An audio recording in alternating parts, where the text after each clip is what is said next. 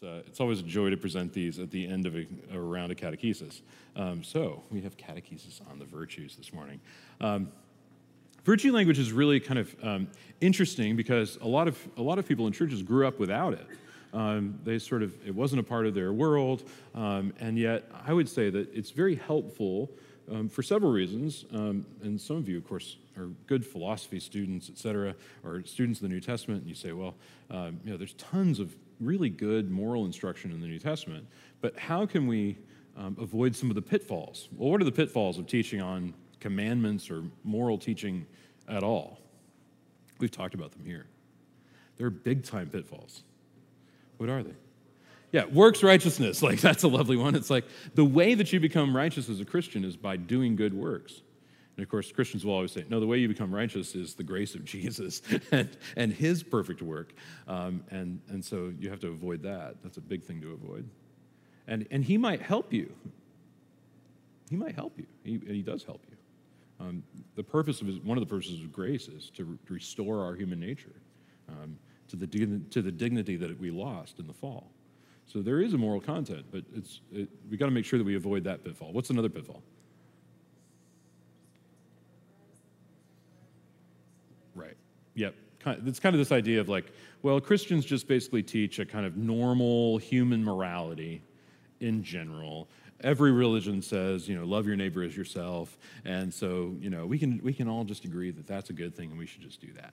Okay. Well, there's a, there's a big problem, right? Um, I'd say another major pitfall is not just works righteousness, but legalism, right? Which is where we we instead of saying a great deal about what God does for us sinners, um, we begin to talk about how whose side God's on, right? Is he on the side of the righteous or the side of sinners? Um, and that's, that's not helpful at all. And, and, we tend to kind of come up with this idea of uh, legal perfectionism is what saves us. Not even works righteousness, but just living up to a high legal standard. Of course, then what do we become? Pharisees is what we become. and, uh, as Jesus says, beware the leaven of the Pharisees. That's the leaven of the Pharisees, right? Um, I would add one more, which is a kind of um, thing that's come about in, in uh, maybe two more, but, but one is really important. It's, it's a kind of deontologizing of, of uh, Christian ethics, which basically says we're going to say nothing about what a human person is, we're going to say nothing about what human beings are, and we're absolutely not going to say anything about God. All we really want to get to is rules. Um, well, that's a problem, right? Because if, if for the Christian, uh, uh, our moral life is lived simply for the sake of following good rules, no matter how good they can be, but we're not doing this for God, or even as, as a baseline, because we understand human beings are meant to be, who are made in the image of God, that becomes a problem as well. Um, the other thing that I'd, I'd add in is um, we, we underestimate constantly just how much of an effect the Enlightenment had on, on morality in general. And part of the problem is that, uh, that with people like Kant, Kant sitting there saying, hey, you know, we can kind of come up with these rationally explicable moral accounts of the universe, and we should just do that. Because at least there's something we can all agree on without having to be stuck in these religious traditions that we are going to fight endlessly over. Let's just get back to what, what everybody can, can agree upon.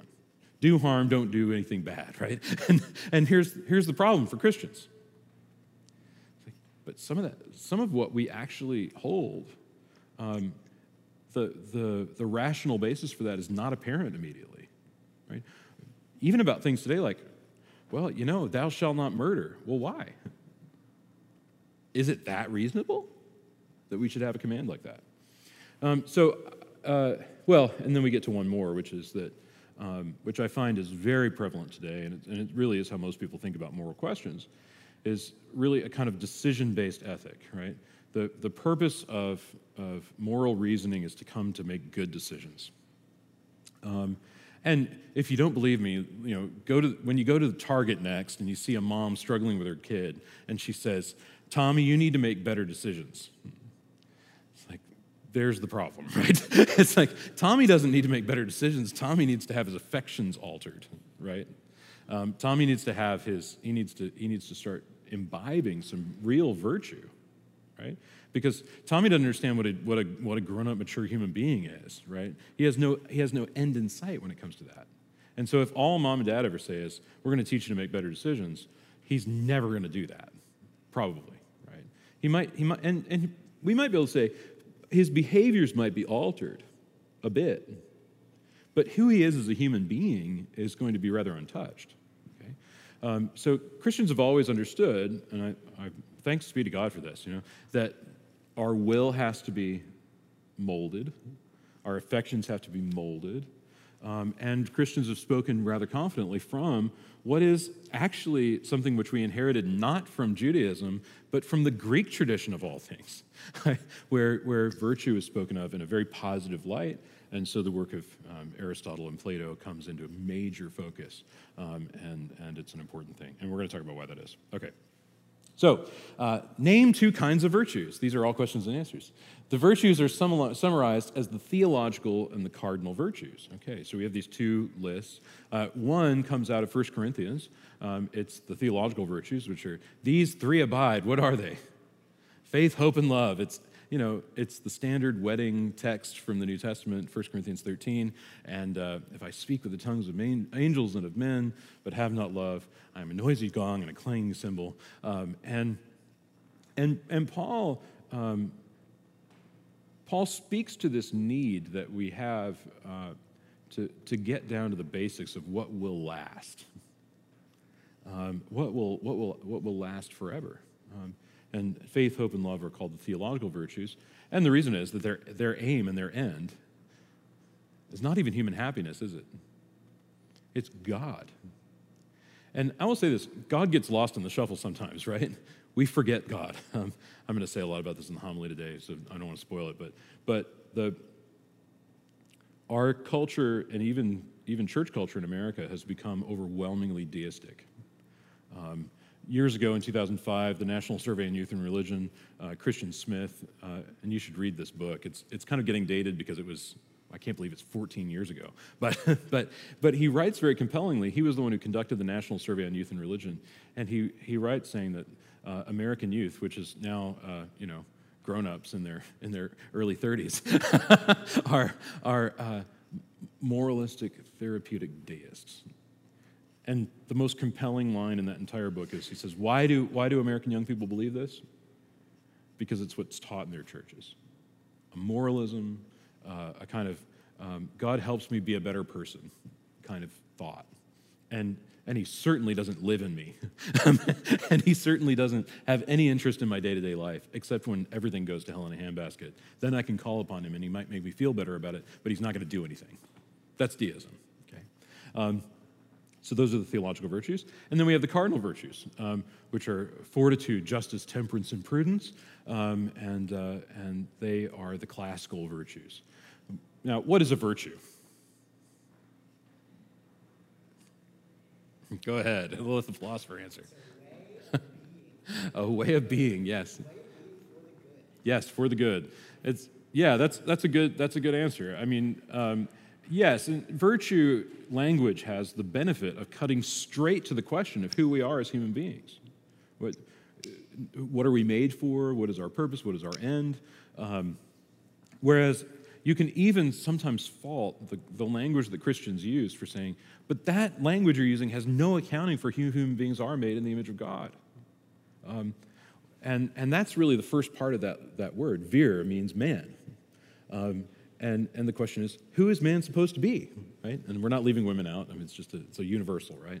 Um, but there is a there there is a sense, and we're going to talk about this later, that um, all Christian virtue is lived out manfully because Jesus Christ is the true man, the second Adam, who who alone in all of human history lives perfectly with full virtue.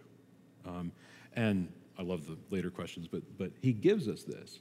Um, his triumph is given to us. Um, and not just in a kind of a, I hate to say this, but moral victory kind of sense. It's, it's, it's actually given to us in a way that we can access. What are the theological virtues? Holy, the Holy Scriptures call me to faith, hope, and charity or love. Um, we use this word charity as a replacement for love because, uh, well, you know the connotations of love, right? Which is, which is not, I want to deny myself for your good, what is it? Yeah, I want to gratify myself at your expense. and that, my friends, is not love. That is the very definition of lust. Um, but, you know, you hear love on the radio, and or does anybody listen to the radio anymore? Uh, you know, whatever iTunes has you listening to, uh, you know, or Spotify, it's, it's not that for sure. Um, but the scriptures call us to this. Why do, I mean, why does Paul, can we open that up? Let's just open up that text. I'm going to get a Bible.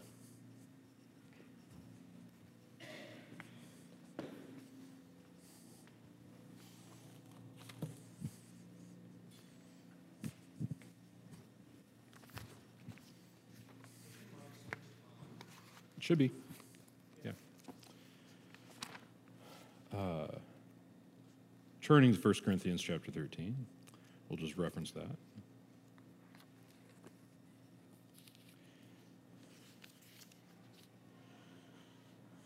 Here's Paul. When I was a child, he says, I spoke like a child, I thought like a child, I reasoned like a child. When I became a man, I gave up childish ways. For now we see in a mirror dimly, but then face to face. Now I know in part, then I shall understand fully, even as I have been fully understood. So faith, hope, love abide, these three, but the greatest of these is love. Okay, what's he talking about in the first part of that section? When I was a child, I did all these childish things. But when I became a man, I did what? Put away the childish things. So he's, he's actually speaking about a really, in a very earthy way, it's a very earthy people. Um, a, he's speaking about, uh, about virtue and, and, and a telos, right? We had Hans Boersma taking, talking a great deal about telos earlier on in the catechesis sessions. But this is absolutely essential. Paul thinks in many ways like a hybrid Jew and Greek at the same time. He knows that human beings have an end that we that we that we are that we're uh, that we're drawn towards. Actually, um, I think it's actually wrong to say that, that a telos is something that we strive for. It's actually that we're naturally drawn to it. It's put into us. This is what it means to be made in the image of God, is that we're drawn to God. And look what he says. He says, For now we see in a mirror dimly. Um, he, he, accounts for the, for the confusion of human life as being uh, still very much children who don't see the world properly. Um, you can probably think in your own life of, of of talking to a little kid and the little kid says something very fanciful, right? And you think, yeah, that's not exactly right, but you know, uh, we'll let that go for now, right? it's because they're not ready yet to, to get the to get the grown up version, right?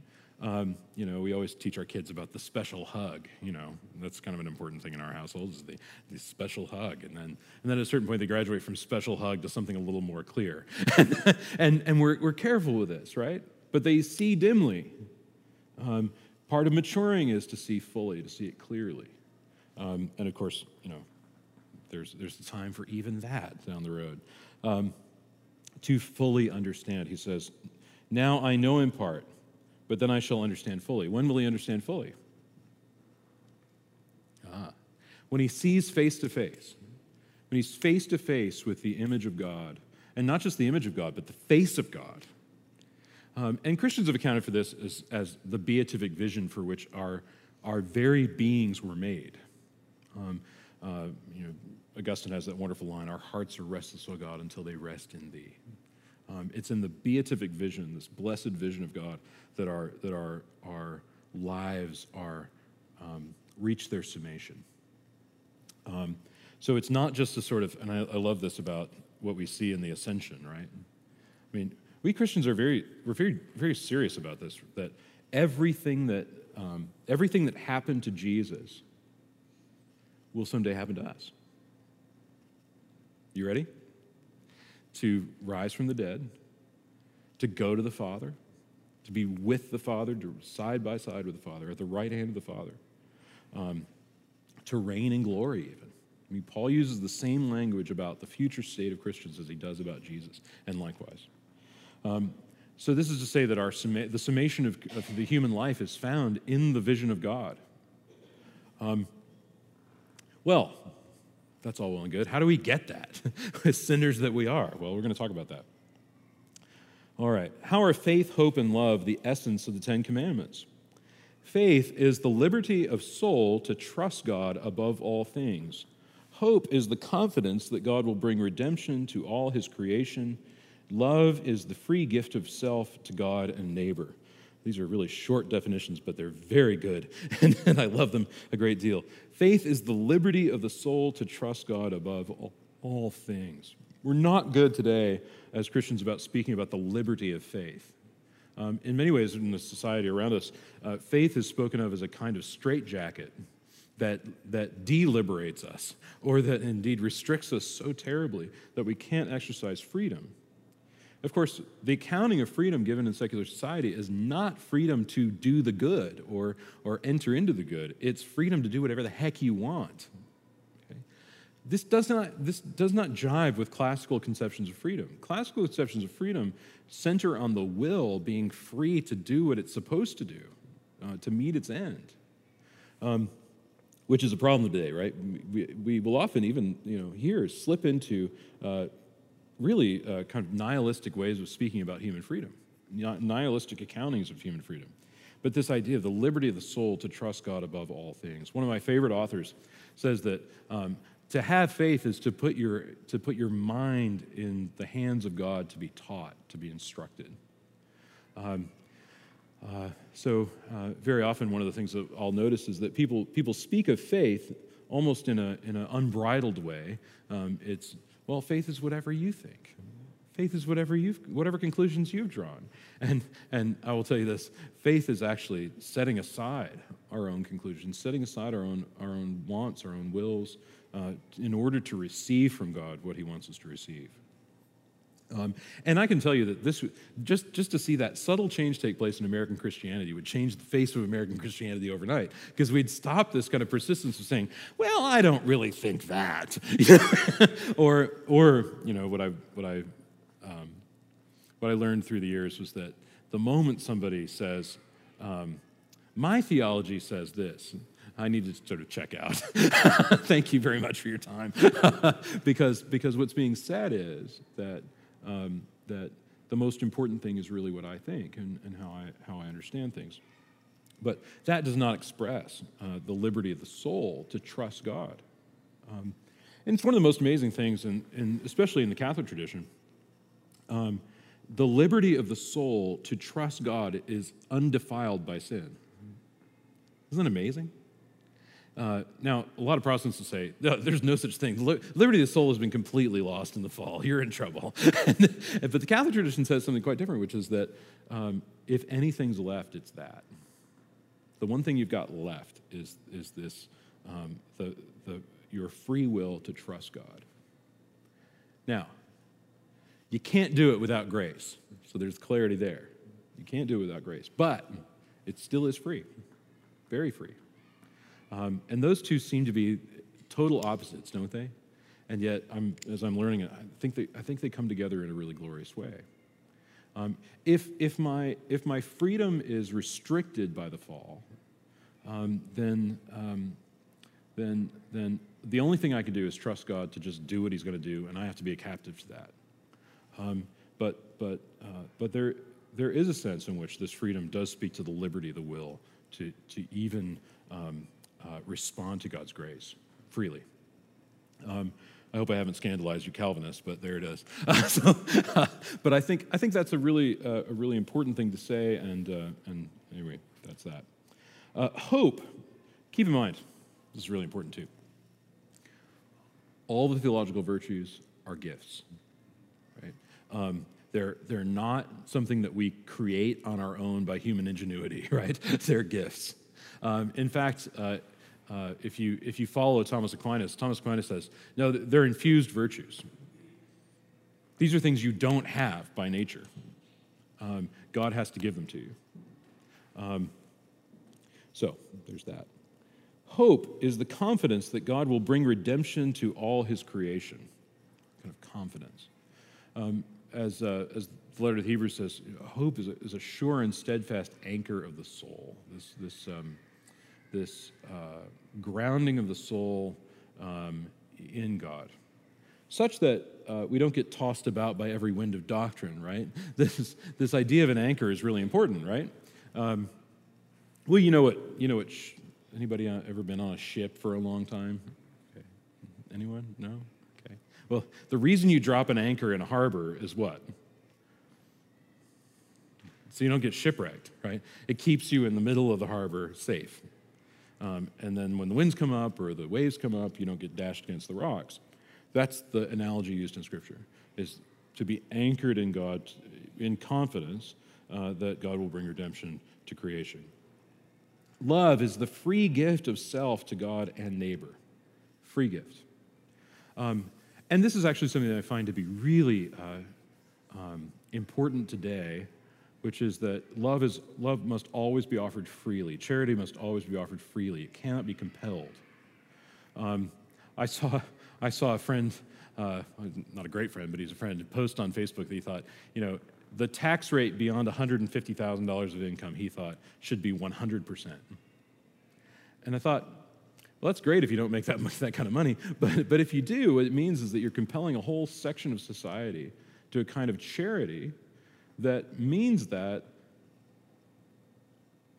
it's the IRS that's the, the blunt bludgeon of charity and not freedom. Um, and, and this is kind of the problem with, I think, a lot of. Uh, a lot of the burgeoning socialism that's coming up in our society today, which is that it doesn't account for human freedom at all.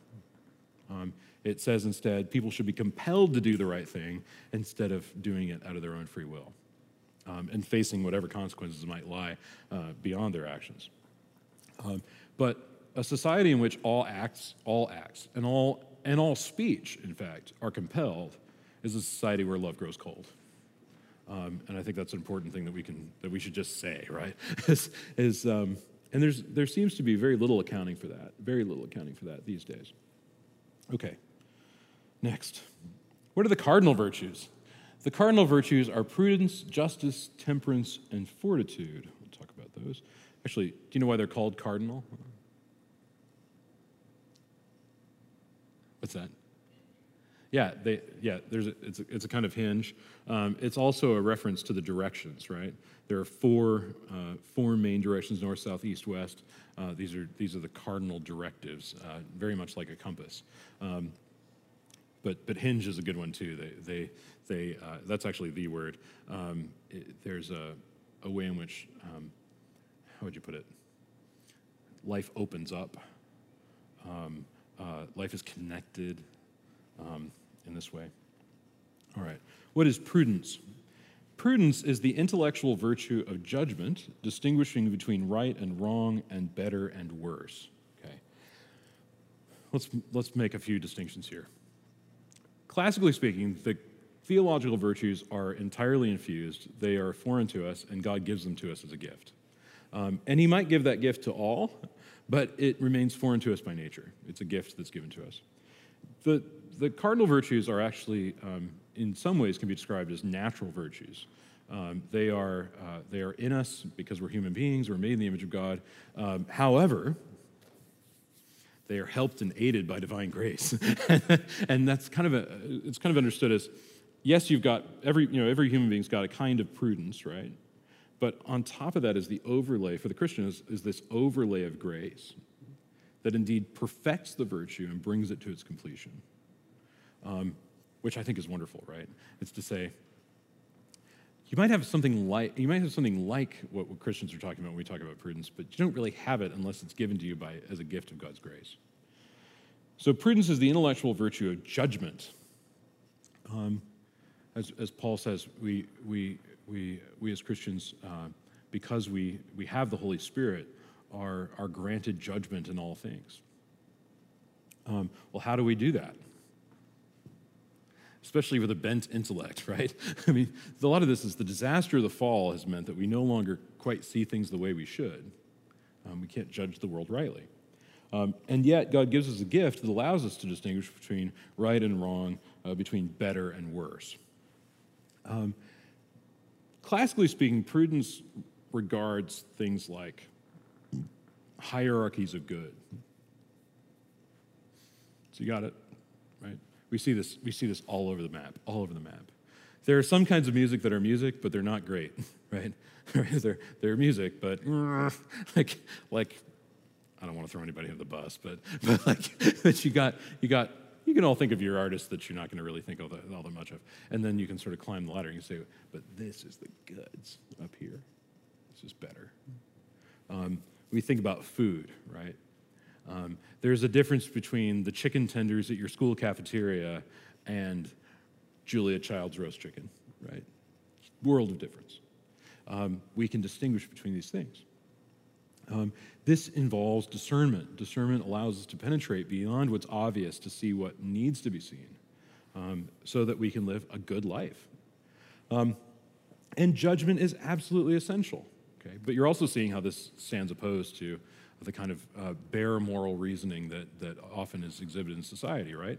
Which is, well, nothing's really better than anything else. Hierarchies are just, are just expressions of human power systems, and so, so they just need to be ignored as much as possible.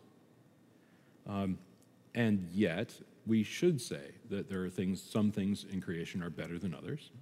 We should say that, um, that uh, uh, certain animals, even, are more majestic than others. I mean, this is why, this is why we eat certain animals and we take in other animals as pets. Um, and, and, and sometimes those don't exactly line up between cultures. But it is, there is a judgment being made here. Um, and, and it's, a, it's supposed to be a prudential judgment. What is justice? Justice is a virtue of the will determining to give to each person their due regardless of prejudice. I love this answer uh, because uh, all too often the word justice gets thrown around as kind of like a, a, a catchword. It's like, uh, well, that's unjust, or justice would look like this, or we think justice should be like this.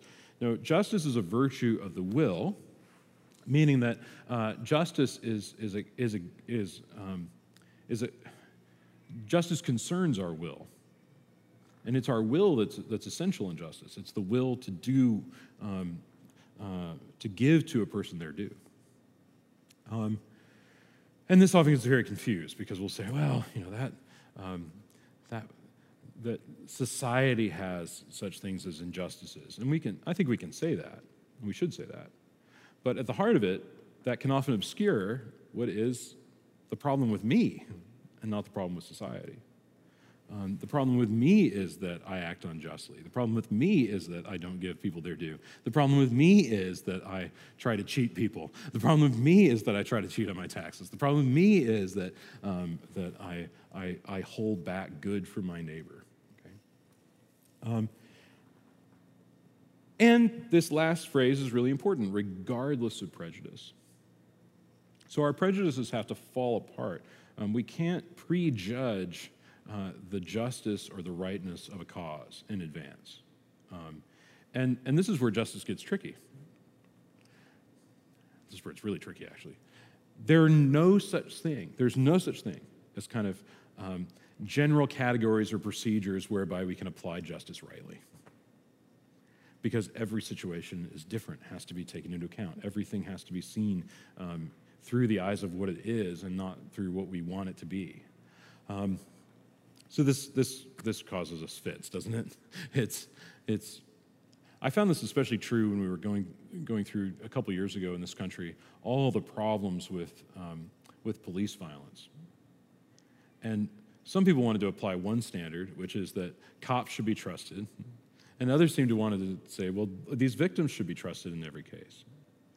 And I think somewhere, and it's not even in the middle, we should say, but every case is going to be different. We have to, have to judge it based on what actually happened.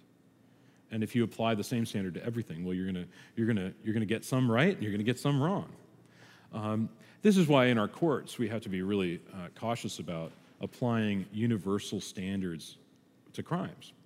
And actually, this is happening without us even knowing about it because so many crimes are, are, are dealt with outside of the court system. Uh, sentencing happens through plea bargains, um, not through sentencing uh, in, the, in the classical sense. And what winds up happening is that these universal standards are applied through the, through the, the judgment of prosecutors and judges, and, and, uh, and the people are left out of it, um, which means that cases are dealt with in a cookie cutter kind of manner. And, and our, this is a, I think this is actually a problem for our country. Um, we're not dealing with crimes on an individual basis. Now, of course, they say it would be impossibly expensive to do that. Well, yeah, it's the cost of justice, right? it's, it's, uh, it's to say um, that, that classically speaking, justice meant that every case has to be dealt with separately. Uh, there's no such thing as cookie cutter standards. Um, Because justice actually deals with our will, our ability to see, uh, see a way forward. Um, I know some of you in this room actually deal daily with individual cases of what would be just in this case, what would be proper in this case. Um, so it's an important thing. What is temperance? Temperance is the virtue of restraint upon the passions and desires, seeking balance in the soul's pursuit of truth, goodness, and beauty. Uh, oh, seeking balance, uh, the virtue of restraint. Um, well, let me, let me put it this way Is cheesecake good? Yes, it's good. It can also be beautiful. Um, it can also be true, right? I mean, I think cheesecake is, is the true dessert, in my opinion. but what if I eat a whole one? Is it still good? Yes, it is. Is it still beautiful? I guess, in a way. Uh, the thing that's broken is not the cheesecake. What's broken? Me, my desires, my passions. Um, and, and I'm imbalanced in my passion, I'm imbalanced in my affections. So temperance is required. It's the same thing with, uh, with, with the gin and tonic, right? I mean, I, I love to have a good gin and tonic at the end of a day, and it's wonderful. But three or four? Again, the problem is not with the bottle of gin, the problem is me. It's me. Um, so, restraint um, upon the passions and desires. And this, this actually touches on absolutely everything in creation, doesn't it? Think about all the things that we human beings can, can enjoy sex, money, even power, right? Um, is power a bad thing? Not necessarily. In fact, it's not bad, it's actually good. Um, but we can use it in ways that are evil. Um, we can overuse it, we can underuse it. Um, and, and their balance has to be restored. Um, again, uh, temperance is, is a gift, and, and it's an overlay on, on natural human ability that, that is built up by grace. Um, so, uh, for the Christian, um, we have a new appreciation uh, for this restraint. Um, and in the New Testament, this is spoken of regularly, that, that we should seek to restrain bodily passions. Um, this is, in fact, uh, used to be, used to be, that this was the, the, the prime thing that Christians were taught uh, when it came to living the moral life. Um, uh, we were talking about this with Fellows last year, uh, about the, how Christians engaged in, uh, in learning practices of fasting almost as the first thing they learned, even before they learned things like the creed. It was uh, to, to, a, to a new catechumen, well, let's talk about fasting. how should you fast? When should you fast? Um, how much should you fast from? Well, why would they do this? In addition to thinking about the body in a really interesting way medically. which is that ancient people understood that they believed that uh, the body has enough juice to run indefinitely without eating and without drinking anything, but that usually it's our bodily passions that sort of overtake our rational body. And so then we can, you know, so we have to eat, uh, or we, we think we have to eat. But there's a truth here, right? Which is that our, our passions are problematic. Um, our disordinate desire for things is problematic. What were you going to say?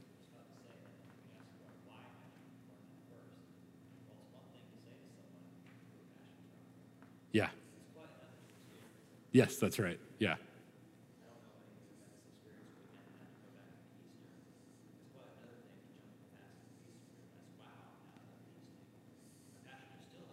Yeah, Yeah, and we're getting to that point in Easter, right? It's, it's, uh, it's time to start fasting again.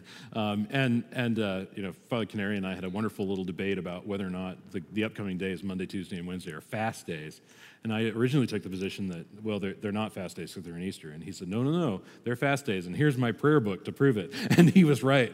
uh, Monday through Wednesday are called rogation days, and they're, they're kind of light fasts for um, you know, uh, industry and agricultural production.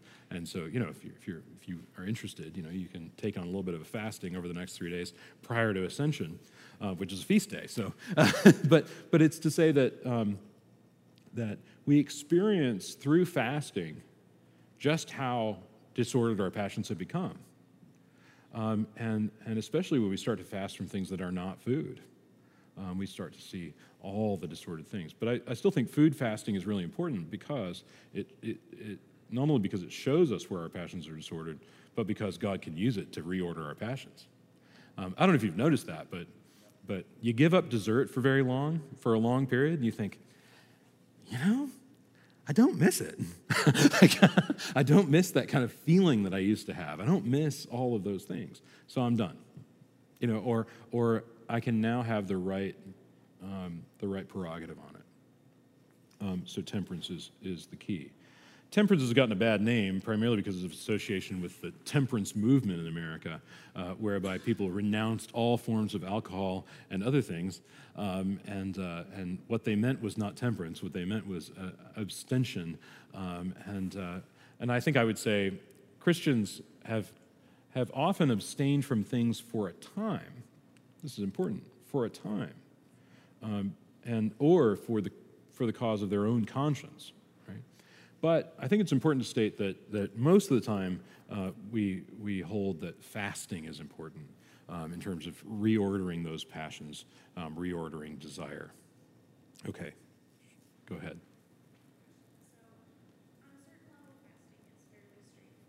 Yep.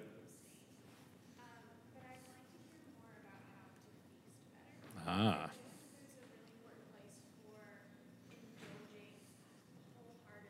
Mm-hmm.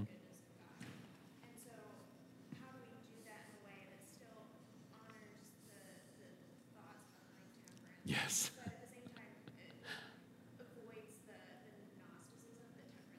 right. Yeah. So I mean, I think one of the one of the pitfalls of feasting um, is a kind of escapism. Um, it's a kind of uh, out of body experience that you're trying to bring about by by by eating absolutely delicious food in abundance, um, by drinking yourself dizzy. Um, there's a problem there, right? It's, it is actually, it winds up becoming a kind of escape from the body.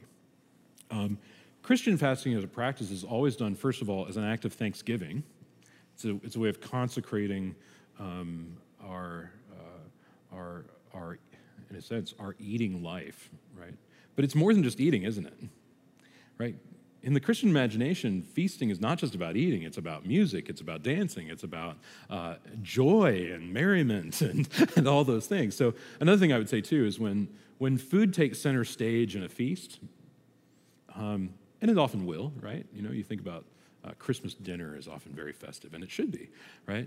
Our Easter dinner, Easter lunch in our house is always very festive, and it should be. But, uh, but when it's sort of overtaken by other things which might come in, which is things like, um, yeah, I know we're eating this prime rib, but it costs so much money, and I'm kind of grumpy about the fact I had to shell out that, you know, it's that kind of thing. Or, um, but, and that's where I would say that um, Christian feasting takes place in the context of joy, but it also takes place in the context of, of thanksgiving and gratitude to God. Um, and in that sense, I'll say the next thing about it. Um, Christian feasting is always tied explicitly to the Eucharist. It's a way of remembering. Jesus says, Do this in remembrance of me. Well, what's the important thing about remembering? Is it having an accurate accounting of the past just for its own sake? No, no, not at all. Like we, we, remembrance is a way of forming our, our, forming our passions and affections for the future. You know how that happens, right? we, we remember, um, I, I, we had a wedding here yesterday, and I remembered my own wedding day. As I looked at this young couple standing across me, I thought, golly, you know, 14 years ago, that was me. I was such a kid, you know, and I was like, and I was just, it was, a, it was an amazing thing. But, but you know what it did? It sent me home with newfound affection for my wife. And I'm not saying it wasn't there before, but it, but it, it, it reawakened it in me. Do you see the point? So I think, I think feasting actually reawakens our loves. Um, and I think that would, that would be a, a, pretty good marker to know that you're doing it well. Um, and, it, and it heightens our remembrance of the great, the great deeds of God, and, and it, it trains us to expect them in the future. Um, I think we get very morose about life. and, uh, and fast, or fasting and feasting together um, allow us to, to get over that. What is fortitude? Fortitude is the virtue of endurance, which grants patience to the will, persevering despite all obstacles. Um, fortitude is most often identified with courage um, as, a, as an idea, um, but it's the virtue of endurance. Um, and um, you know, Paul in Romans says that endurance um, is produced by suffering. Uh, and, and there's often in today's world not a positive accounting of suffering, is there? It's like, well, what's the purpose of suffering? it's a malevolent God who doesn't exist. Right? That's, that's the accounting in secularism of suffering. It's, you know, it's blame it on God and then just then say God doesn't exist. It's like, it's done. It's the one-two punch. It's like, well, no, there's, there's, actually, there's actually a positive good that can come from suffering, uh, and, it, and it's endurance. Um, through this, we're granted uh, uh, patience in the will.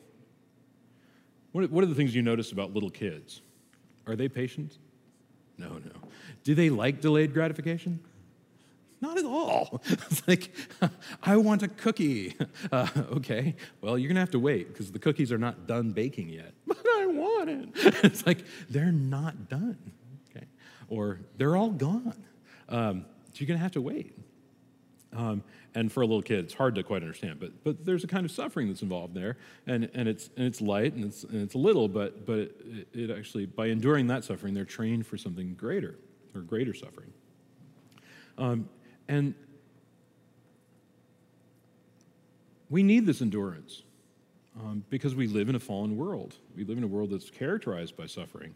And all too often, um, we, can be, we can be lured into believing that all of this suffering that we endure is just, it's just an illusion, right? Um, that's just kind of the Buddhist way of, of doing it, is to say, yeah, life is all suffering. But the other part of Buddhism says, yeah, but it's, all, it's, not, re- it's not real, it's just an illusion. And yet Christians have persisted by saying, nope, suffering's real. Not an illusion, it's real. You're actually going through it. Um, but you're going through it to produce a virtue. Um, and indeed, you have to have that virtue um, given by God uh, to, to endure it. Um, so, one of the things that, that, uh, that I think is really important when, when we endure, when we come up against suffering, we'll often ask the question why am I enduring this suffering? Why am I facing this misery that's upon me? Why am I facing death? Why am I facing disease? Why am I facing these things? Well, why is not a great question to ask. um, what, we, what we really need to do in prayer is, is turn to God and, and, and ask Him earnestly, What do you want me to do with this? Um, as we receive these crosses in life, to say, What do you want me to do? Um, to look to Jesus, in fact, who, who, who says, Let this cup pass from my lips if it be your will. And then he says, What does he say? Not my will, but thine be done. So we, we, we have to uh, cultivate a surrender to God's will in the midst of suffering um, and ask Him uh, for the endurance that's necessary to, to, to make it through. All right. We'll pick up next week with the rest of this, and uh, this is great fun. Uh, most of this uh, deals with, with uh, really interesting things, but, but we'll, we'll pick up with it next week. Um, I, I'm thinking about, and let me know what you think about this. I'm thinking about doing a very, very, very cursory and unscholarly trip through church history uh, for uh, the later sessions of catechesis in the month of June. Um, and so let me know if you think that sounds like an intriguing idea or not. We're about to get through all the bishop election drama, so there will be tons of time to, to throw at that. Uh, and so if, if that's something you think we should do, or if you've got another idea about how we could structure the last month of catechesis, do let me know. Thank you.